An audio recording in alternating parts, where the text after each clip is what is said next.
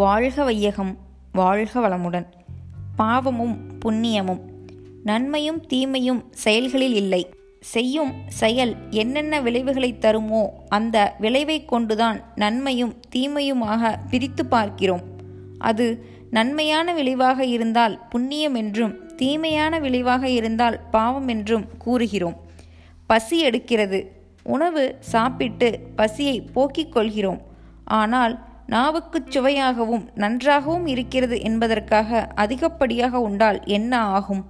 அந்த உண்ட உணவே தீமையை உண்டாக்கிறது. ஆகவே செயலில் பாவம் புண்ணியம் இல்லை.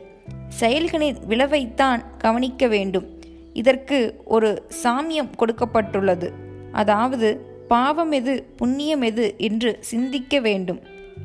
புண்ணியம் எது? எண்ணம் சொல் செயல் ஆகிய ஏதொன்றாலும் தனக்கோ பிறர்க்கோ தற்காலத்திலோ பிற்காலத்திலோ அறிவிற்கோ உடலுக்கோ துன்பம் தராது விழிப்போடு துன்பங்கள் நீக்கும் வகையில் செய்யப்படும் செயல்கள் யாவும் புண்ணியத்தின் பார்ப்படும். பாவம் எது? ஒருவரது எண்ணம் சொல் செயல் இவைகளினால் எதனாலேனும் தனக்கேனும் பிறர்க்கேனும் அன்றைக்கோ பிற்காலத்திலோ உடல் உணர்ச்சிக்கோ பகுத்தறிவிற்கோ துன்பம் விளைவதாக இருந்தால் அத்தகைய செயல்கள் பாவம் என்பதாகும். அருள் தந்தை வேதாத்ரி மகரிஷி.